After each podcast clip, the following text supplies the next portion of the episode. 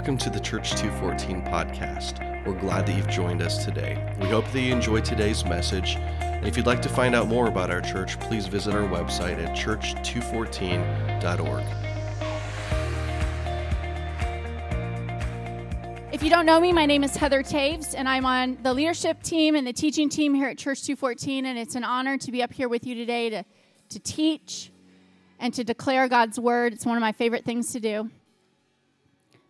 So, by a show of hands, or you can be vocal, I like vocal people. How many of you watched the presidential debate? And yes, we're going there. How many of you watched it on Tuesday night? Okay. Who felt a little frustrated? Okay. Beat up? Maybe even a little angry? Yeah. I think most people who watched it for one reason or another had some of those feelings. And you know, I absolutely love a good debate. I love it. My brother's laughing. I love one where your values and your stances are clearly stated and communicated with passion. I have a lot of experience with this because I grew up with six younger brothers and sisters, and we could debate anything. Last night we had a siblings night and we were debating what was it? What were we debating? Oh, which uh, clear soda was better. And it was like passionate debate. The, the people who married into our family sometimes just sit and look at us like, you people are out of your minds. Some of them join in. One of them joins in. but you know, debating is actually a lost art in our culture. You know, we've gotten to this place where instead of healthy and productive debate, we shout at each other and we demean each other and we tear down the people that we disagree with or we post and we comment thinking that that's maybe not quite as bad as doing it to their face. It's actually worse, it's cowardly. And so we've become to, the debate has become more of a verbal beating than a debate. And on Tuesday night, after watching the debate, I really felt like I needed to go watch a Hallmark movie just to hear some nice things. Not actually. Which brings me to today's message and our new series called Tell Us Nice Things. I like to hear nice things. You like to hear nice things, right? Here's a couple of my favorite nice things. Hey, babe, there's hot coffee made for you downstairs. Yes. Um, here's another one. Mom, I cleaned my room. Yes. I like to hear that. Here's another one. This happened this week. Hey, would you like to come over for dinner tonight? Such a nice thing to hear, especially when you have no groceries in your house. This might be my all time favorite nice thing to hear. Ladies and gentlemen, we are now landing on the beautiful island of Maui, Hawaii.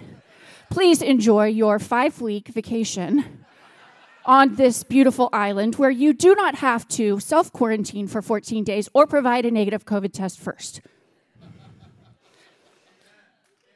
Yeah, right? Take me to Hawaii. We love to hear nice things, right? But what about when the things aren't so nice? What about when the conversations aren't so fun to have? Like when someone has to tell you that your kid was bullying someone else. Not a night, it wasn't you, Bennett. Just an example. But it's not a nice thing to hear, right? It doesn't make us feel good inside. What about when a friend says, Hey, you know that thing that you said to me? That really hurt me, and I felt betrayed by that. Does that feel nice? No. We don't like to not hear nice things we would way rather always hear nice things. You know, it's no wonder that Instagram accounts that have the biggest followings are the perfectly curated ones where everything has the same filter and everything looks beautiful and they say nice things all the time, right? We like pretty and nice things, and there is nothing wrong with pretty and nice things unless it's keeping us from facing reality and unless it's keeping us burying our heads in the sand and not facing the truth of what's really happening. There is nothing wrong with nice unless it keeps us from speaking and declaring truth. There is nothing wrong with nice unless it keeps us from being obedient to who God has made us to be. You know, there is this narrative that has seeped into Christianity and seeped into churches that we as Christians should just be nice. We should just keep the peace.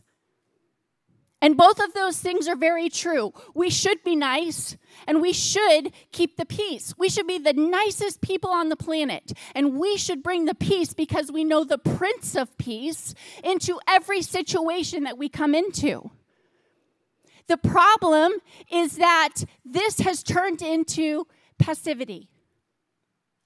We have a whole lot of Christians that are passive and are completely fine with it. I believe this idea comes from a false theology. It comes from many different places, but it comes from a false theology that comes straight from the father of lies, the devil. It comes in part from false teachings in the church over the last many, many, many years that, that uses a scripture like Matthew 5 5, where it says, Blessed are the meek, for they shall inherit the kingdom of God.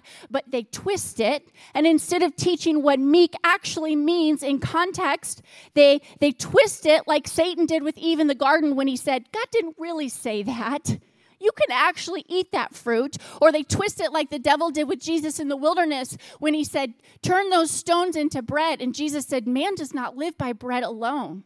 And they take one scripture and they twist it and say, We as Christians should just be meek and keep the peace. I also believe it comes from this demonic, very demonic narrative from chauvinist and from sexist that exist in our country, that still exist in many countries all over the world in a massive way, that tell us that women should be silent, be passive, don't speak up, don't lead. And I'm not just talking about in the church, I'm talking about in your marriages, in your families, in, in the schools, in your communities. It also comes through liberal women's movements in the form of devaluing and feminizing our men, where they say men should should not be authorities. Men should not be leaders. Men should take a step back. It comes through insecurity that we all have at times in using our own voices.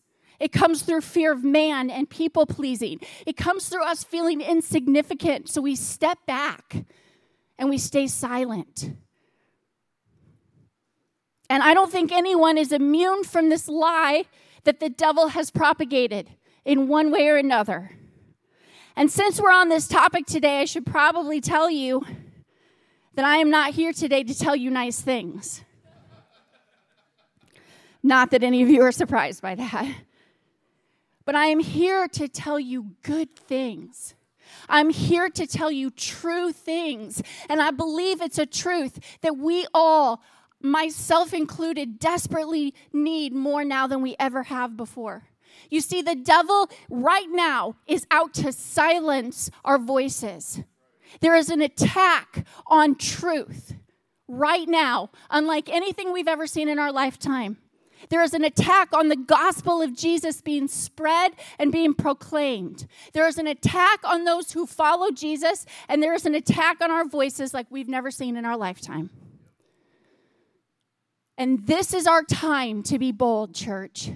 This is our time to be confident in who God has created us to be. This right now is our Gideon moment. This is our Deborah moment. This is our Joshua and our Peter moment. And it is not a time to be passive. Being passive means that you abstain from resistance and you yield to external influences. Think about how much of that is happening right now. Think about the times it's happened in your life just this week. Abstaining from resistance and yielding to external influences. Instead of confronting evil, I'm not talking about people, I'm talking about the demonic control and the demonic spirits that are over people. Many are hiding from it and giving in to the very plan that the devil, really hoped that you would sell out to. I want to be very clear. I don't want anyone to leave here today and say, Heather told us to be mean. Let's be very clear. Being passive, not being passive, does not mean that we are mean. Not being passive does not mean that we don't love. Not being passive does not mean that we aren't empathetic. Not being passive means we don't stay silent when the truth of the gospel is the only thing that will set people free. The only thing. Not being passive means we open the doors of our churches. Not being passive means we go back into the schools to meet with students to take the love and the gospel of Jesus to those students who are hopeless and lost and scared right now. And our very own Ryan Anderson and his team are doing that and started doing that just this last week. Not being passive means that we speak up for the standards the Bible, not man, the Bible has set for us, even if it means people don't like us. Not being passive means that we start showing our kids what a God honoring marriage looks like. Listen to me, church. There is an attack like never before on marriages. And I feel like if you're willing to go out and fight for an issue, whether it be political or moral or an injustice and you are not willing to fight for your marriage, you have your priorities out of order. Not being passive means we publicly, publicly stand up for what we believe in, not privately, not hiding, not holding back. Not being passive means this one's gonna hurt. We stop coddling our kids and giving them their own way all the time.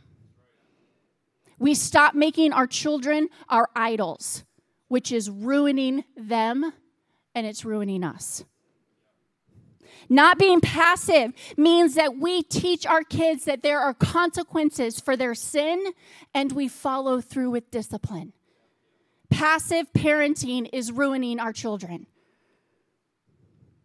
Not being passive means that we bring back the conversation that sex outside of marriage is sin and it goes directly against God's plan for us, and that there are lifelong, listen to me, students, lifelong consequences. God can redeem, God can heal, God will forgive you, but there are lifelong consequences for choosing sex outside of marriage. Not being passive means that we start to speak up and do something about the 62 million babies that have been murdered on our watch. 62 million people that should be living and breathing and walking on our earth right now that would be about seven years older than me and younger. On our watch. That is child sacrifice. And we cannot turn a blind eye and say, maybe if we pretend it's not happening, it will go away. Not being passive means we don't turn away from suicide rates that right now are shooting through the roof in our young people. Because when they most needed help, they were isolated. Homes were closed, churches were closed, they had no one to turn to. Not being passive means that we pay attention to this in our young people. When someone comes up to you and they say, You know, I've thought about taking my own life. I've been cutting, I've been hurting myself. I have these thoughts at night when I'm alone. We give them safe places to feel loved, to feel heard, and we continually point them back to the truth of Jesus. Not being passive means we gently but truthfully remind people what's at stake if they continue to walk the opposite way of Jesus. So, what is at stake? We become passive about that too. Hell is not a nice thing to talk about. But what's at stake is an eternity without God. You think you're lonely here. You think you're isolated here and depressed here. And eternity without God in hell is that times a billion. Because you are not only without people, you are without the God who created you. So if you've been lonely here on earth, imagine an eternity of the most intense loneliness you can possibly face, along with torment and a lake of fire and so many other things. But we've stopped talking about it because it doesn't make people feel good. We stopped talking about the consequence of walking away from Jesus. See, we have this incredible gift that not only changes people's lives here and today, but changes their eternities forever. And we have remained passive on speaking out the truth because we might lose some followers, because we might lose some friends, we might even lose some family members.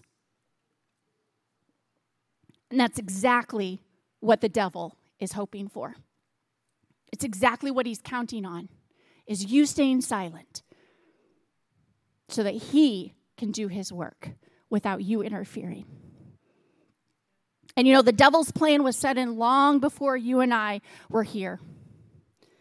But Jesus, Jesus is not passive. He is loving and he is kind and he is gentle and he is good, but he is not passive. And if you have been taught that, you have been lied to. See, I don't think that if we were called to be passive, that the spiritual weapons that we've been told to put on would have been compared to armor. Listen to this in Ephesians, Ephesians 6. Now, my beloved ones, I have saved these most important truths for last. Be supernaturally infused with strength through your life union with the Lord Jesus. Stand victorious with the force of his explosive power flowing in and through you. That doesn't sound passive to me. Put on God's complete set of armor provided for us so that you will be protected as you fight against fight against the evil strategies of the accuser. Your hand to hand combat is not with human beings, but with the highest principalities and authorities operating in rebellion under the heavenly realms. Those principalities, that power of darkness operating just above our atmosphere to come down to earth to disrupt why we've been placed here. They are a powerful class of demon gods and evil spirits that hold this dark world in bondage. Because of this, you must all wear the armor that God provides so you are protected as you confront the slanderer, the devil, the liar, for you are destined for all things and will rise victorious. Yeah. So, the thoughts for this series came one day when I was reading one of my absolute favorite books in the Bible, the book of Isaiah. And I jokingly told Chris, I am going to teach the entire book of Isaiah on Sunday morning. and he looked at me like, What? Which is a complete joke because that would be a year long series. But I'm going to paraphrase his life for us today, and I'm going to use his, his book, his writings, as our main text to show you what a profound example he set um, of this exact thing that I'm talking about and how relevant it is to us right now. See, I love Isaiah because he was both poetic. His writings have been compared to Shakespeare's writings. If you go and you read the book of Isaiah, you'll see what that means. There's beautiful poetry of these words that God's given him, but he was also straightforward and truthful. He did not hold back. He was both poetic and straightforward and truthful.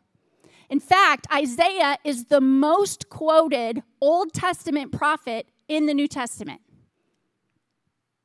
For a long time, I kind of pictured Isaiah, actually, I think I pictured all of the prophets, is kind of like this outcast or loner type.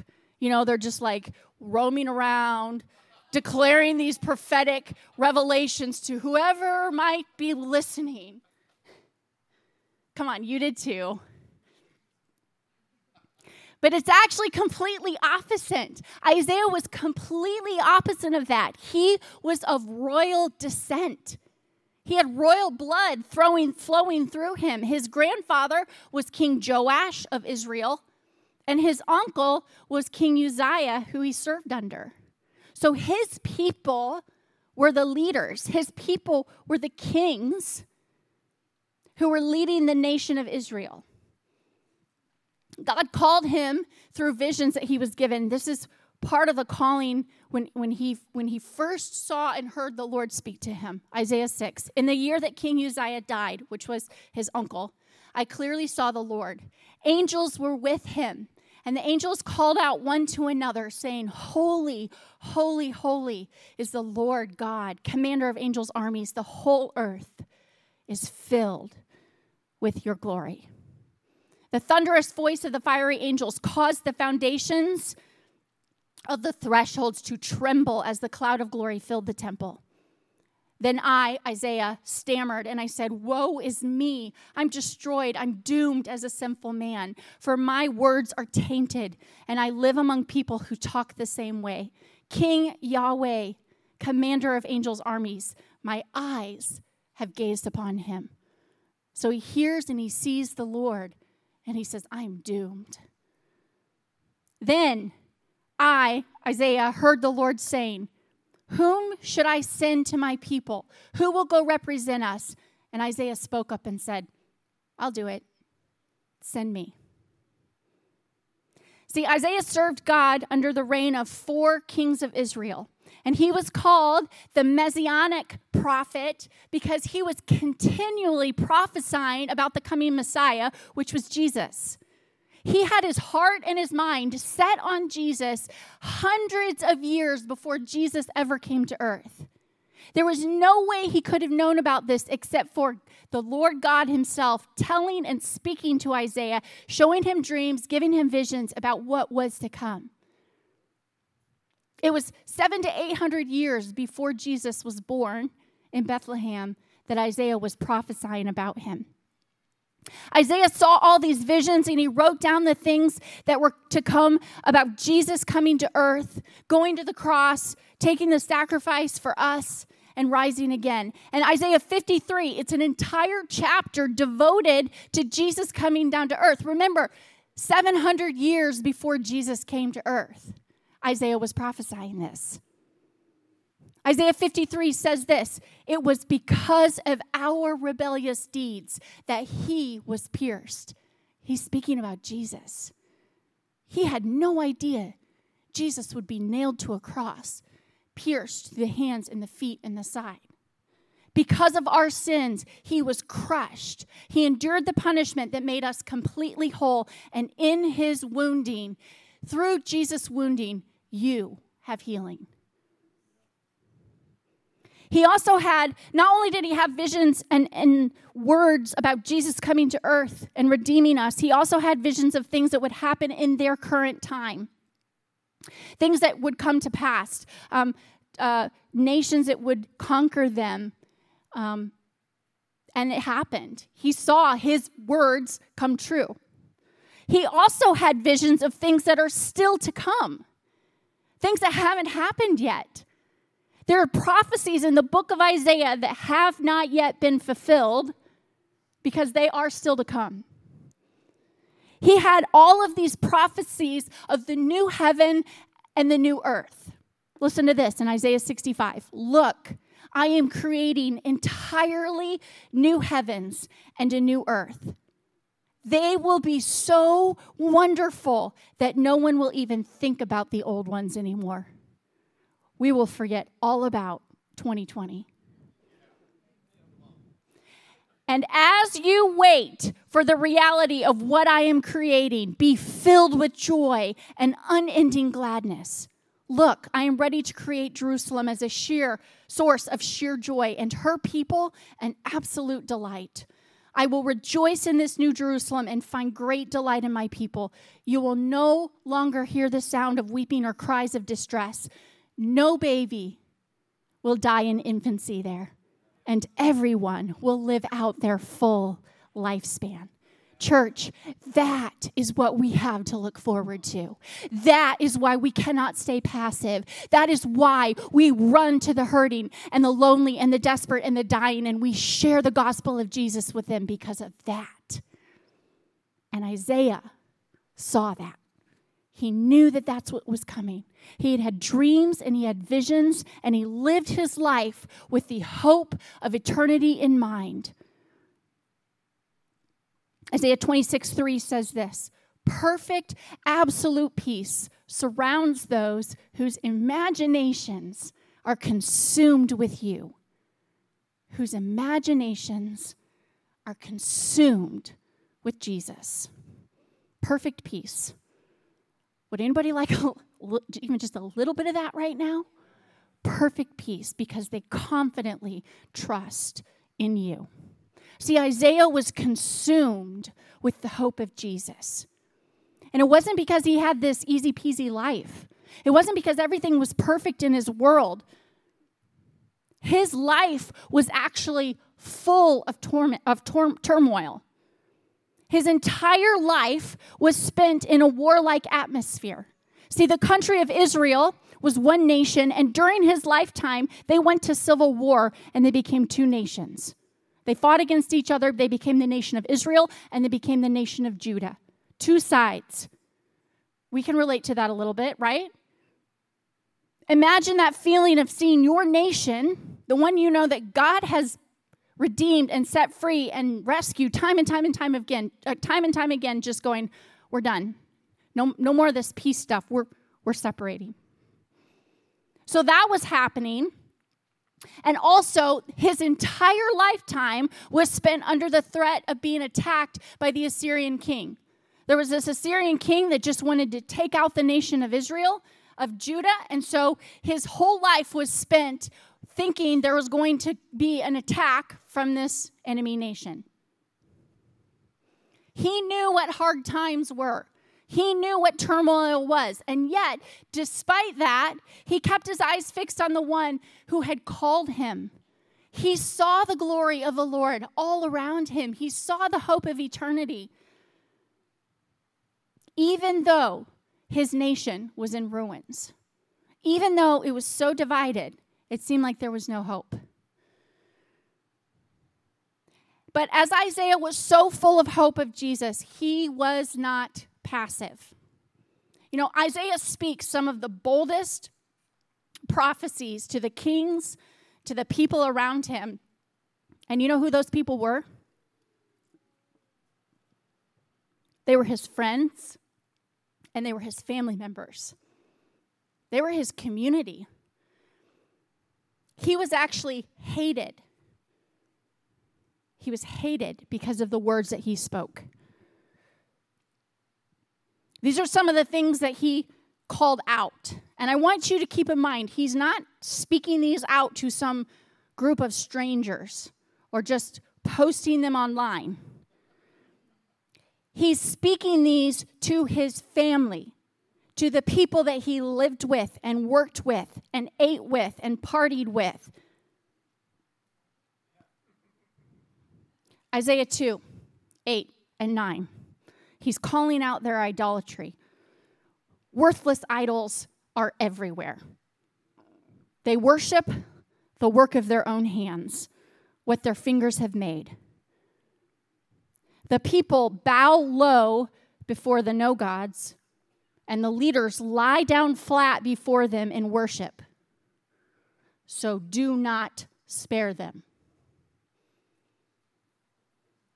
Sound familiar? We seen anything like that recently? People laying prostrate in front of other people, worshiping them instead of the truth. He prophesied what God was about to allow to happen to them when their nation was taken over by evil enemies. It would be like, you know, someone in here prophesying saying, hey, your nation is about to get destroyed by this country. They're coming, they're going to attack you. This is what's going to happen. Not a nice thing to hear. Isaiah 3 Behold, Yahweh, the sovereign one, the commander of angels' armies, is about to cut off from Jerusalem and Judah every source of their support and security, including all food, supplies, and water. Can you see why maybe they hated him? He will remove their heroes and soldiers, prophets and judges, their fortune tellers and statesmen, They're respected military leaders, pillars of the community, they're counselors, they're skilled craftsmen, and those professional charmers, influencers. I will make inexperienced youth their rulers, and children will govern them. Everyone will take advantage of everyone else, and neighbor will struggle, struggle against neighbor, neighbor. The youth will not respect their elders, and the dishonorable will sneer at those worthy of honor. Would you have liked to have given that message? No. He also spoke very bold proclamations from the Lord very intimately to his own people, to the people closest to him, to his friends and family. Isaiah 29. This is what the Lord says about these people. They come near me with hollow words, and they honor me superficially with their lips. All the while, their hearts run far away from me. Their worship is nothing more than man made rules. So, therefore, I will again jolt this people awake with astonishing wonders upon wonders. And the wisdom of their wise ones will fail, and the intelligent know it alls will have no explanations. God is about to wake you up.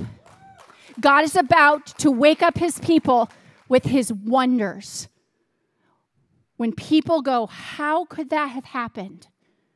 And you say, Only God could have made that happen.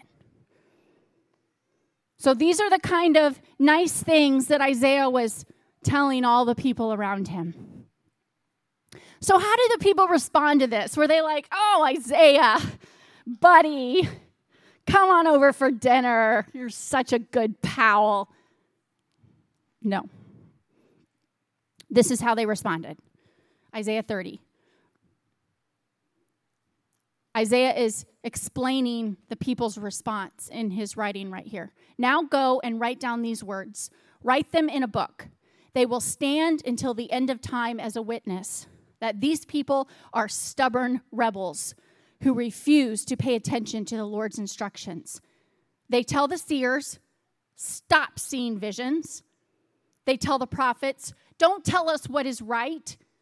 Tell us nice things. Tell us lies. Forget all this gloom. Get off your narrow path. Stop telling us about the Holy One of Israel. Does this sound familiar? Don't pray in school. Don't talk to us about Jesus. Be inclusive. It's okay to murder 62 million babies. It's your body, it's your right. Whatever makes you feel good is just fine. Morals are not absolute. You can love and sleep with whomever makes you happy. Sure, a man can marry a man and a woman can marry a, a woman. If it's love, it's a good thing. Tell us nice things. Tell us what we want to hear. Tell us lies. And stop telling us about the Holy One of Israel. The world was trying to silence the voice of the Lord spoken through the prophet Isaiah, and it is no different today. The world is trying to silence the voice of you and me because, because we carry the truth that silences the enemy.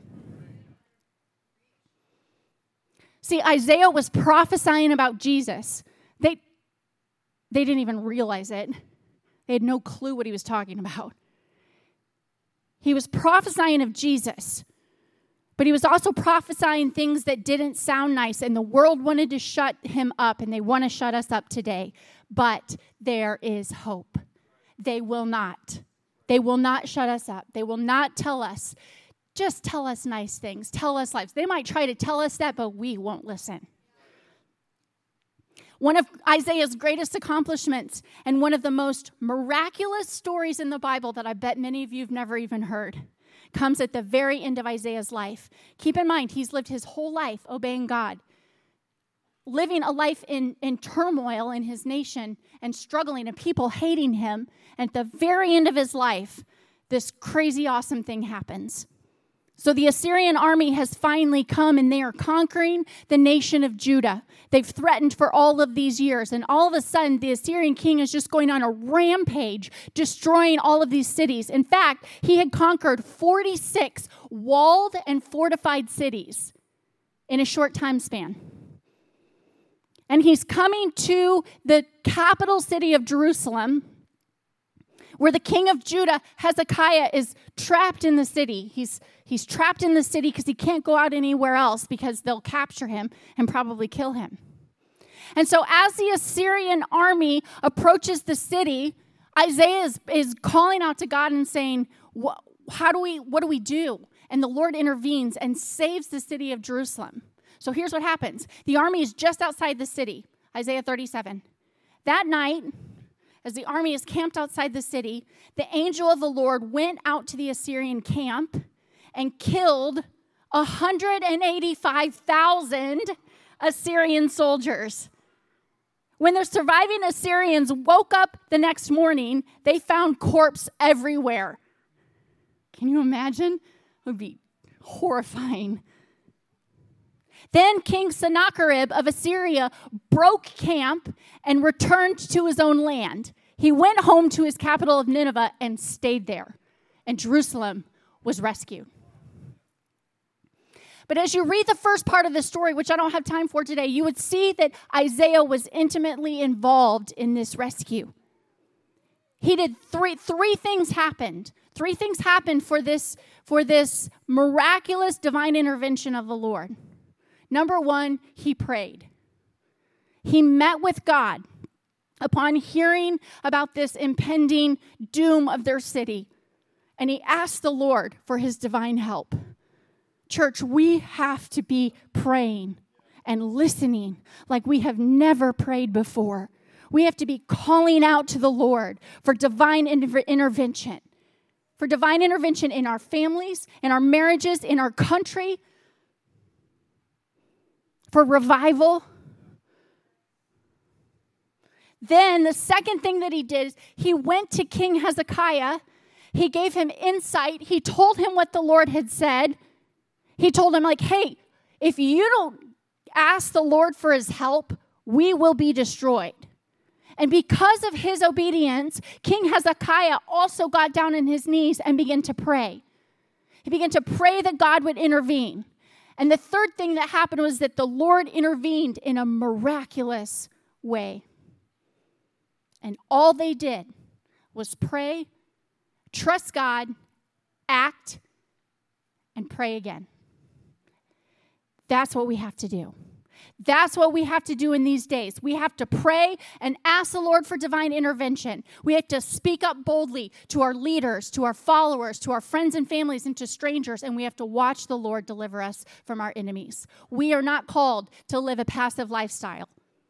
This is not a sit back and hope for the best kind of time that we live in.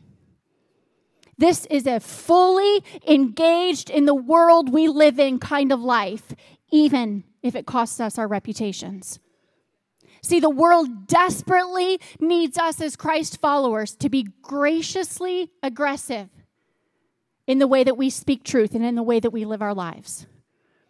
And you probably might be in here, you might be in here and you, you might hear me say aggressive and you'd be like, ooh, I no, I don't I don't think so.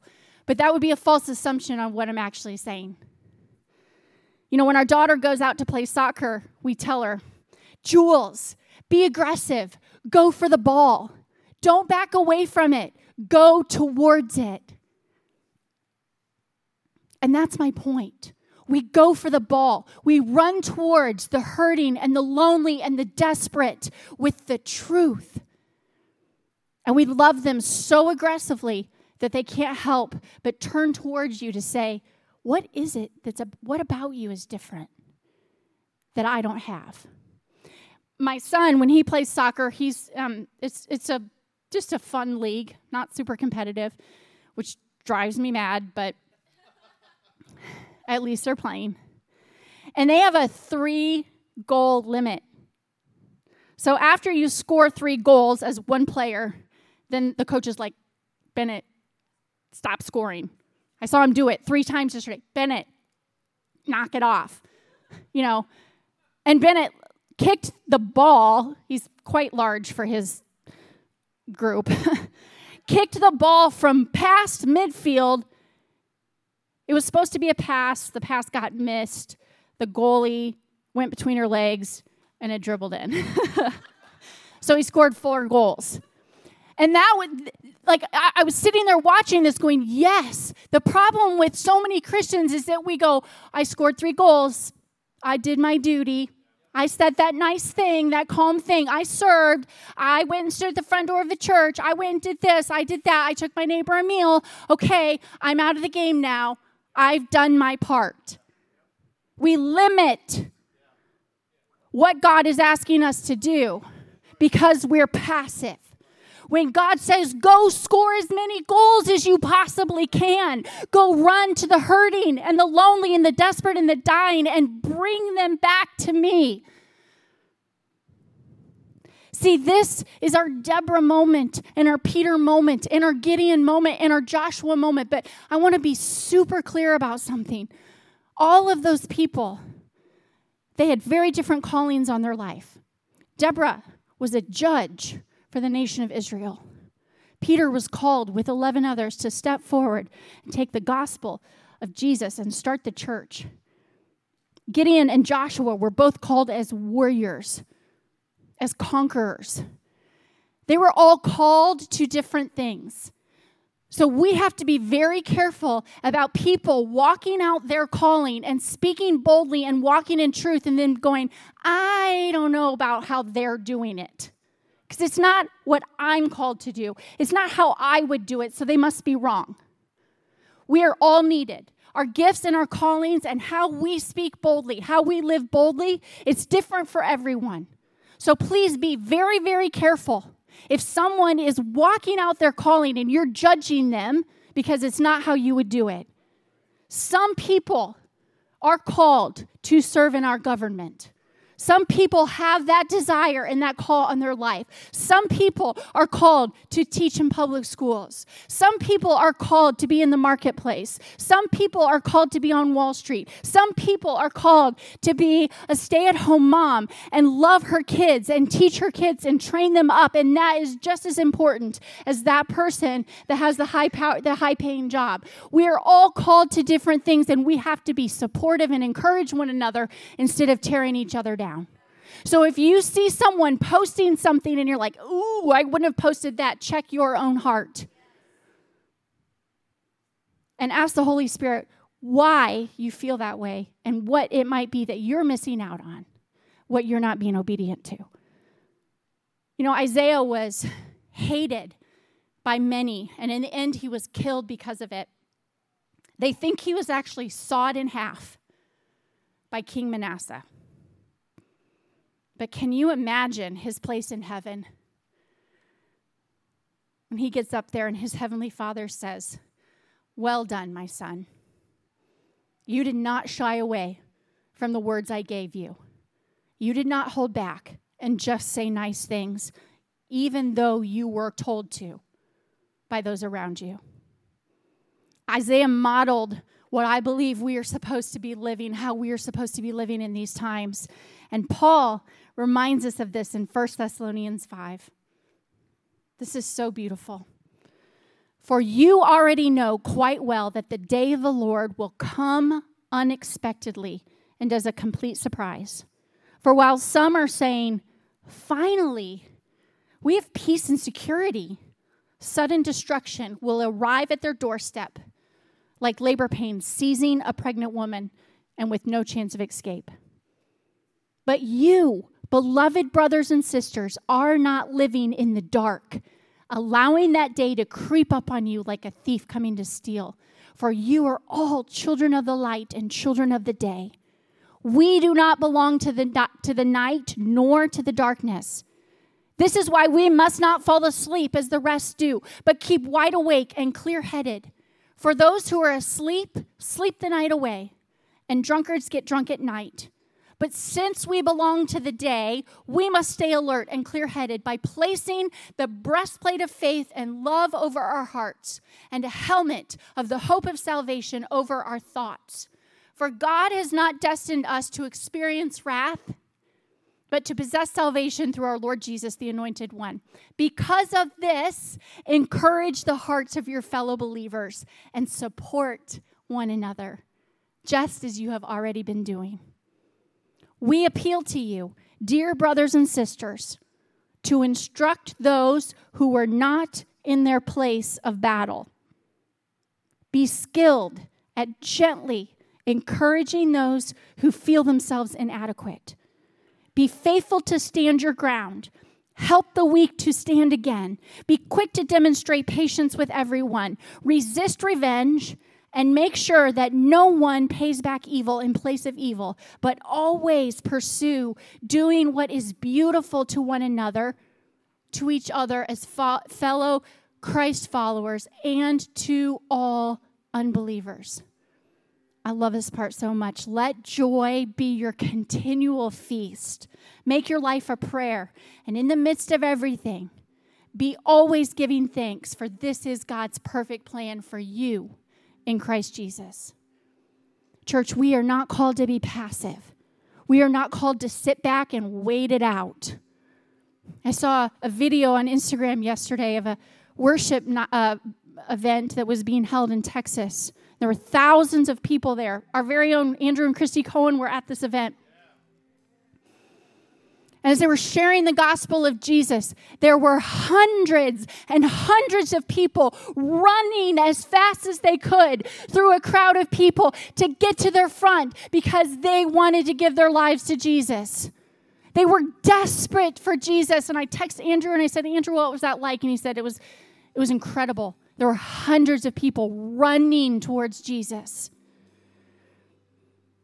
That is what we get to experience if we get off the sidelines. If we stop being passive, if we stop if we stop being worried about offending people with the truth that we have to share. Find out what God is asking you to say and then say it. Find out what God is asking you to do and do it. If you need help, we can help you with that. We don't have all the answers, but we can pray with you and we can ask the Holy Spirit to show you. Don't be passive, be loving and bold. Be truthful and compassionate. Be honest and understanding because your voice, your voice, is needed right now in your community more than it's ever been needed before. And I believe we are about to come into a time where we see people running to find Jesus. Would you stand on your feet and pray with me? Jesus, I thank you so much that you are here with us today. I thank you that you are calling us out. You are calling out boldness in us. You are calling out who you actually created us to be, Lord Jesus. When you created us on the day of creation and you breathed your breath into us, you breathed the Spirit of God into us. You did not create us to stay silent, to stay on the sidelines. You created us to be the light of the world. You created us to be a city set on a hill that is not hidden. You created us to be the salt that flavors everything we touch and everything we participate in. You created us, Jesus, to be a light that isn't hidden under a bushel that isn't isn't squashed that isn't told stop telling us stop telling us about the holy one of israel. Tell us nice things tell us lies. No we were created to speak of your goodness to praise you to say holy holy holy is the lord god almighty. The whole earth is full of his glory and let me show you the glory of god. That's who we were created to be. And so if there's anyone in here right now that is feeling something rise up in you. You might be feeling a couple things. You might be feeling this passion of yes, just like Isaiah said when he said, "Lord, I'm here. Send do it. I'll do it. Send me." Maybe that's you and you're feeling that rise up in you. I just want you to raise your hand right now. No one's looking around. Just raise your hand to the Lord. It's it's him that matters. It's him that sees you and you say, "I want to be that voice, God. I want to be used by you even if it means I lose my reputation, even if it means I'm hated." And maybe some of you are feeling the, the sting of conviction, of, of like, you know, and it hurts a little bit. It doesn't feel good to be convicted. The discipline of the Lord doesn't always feel good in the moment, but afterwards is so sweet, it's so beautiful, and you get to be obedient and walk that out. So if that's you right now and you're like, I have been on the sidelines, I have been a voice that has stayed silent, I want you to raise your hand and I want you to raise it for the Lord, the Lord to see. He sees your heart already, but it's as an outward example, as an outward expression of saying, God, I repent of this. I repent of my judginess. When I look at other people being bold and I say, well, what do they think they're doing? I repent of that, God. I repent of staying on the sidelines. I repent of being bold but not doing it in love. I repent of being passive. And I make a declaration today that from this day forward, I will be the one running towards the hurting, towards the lost, towards the dying. I will make a difference in my school.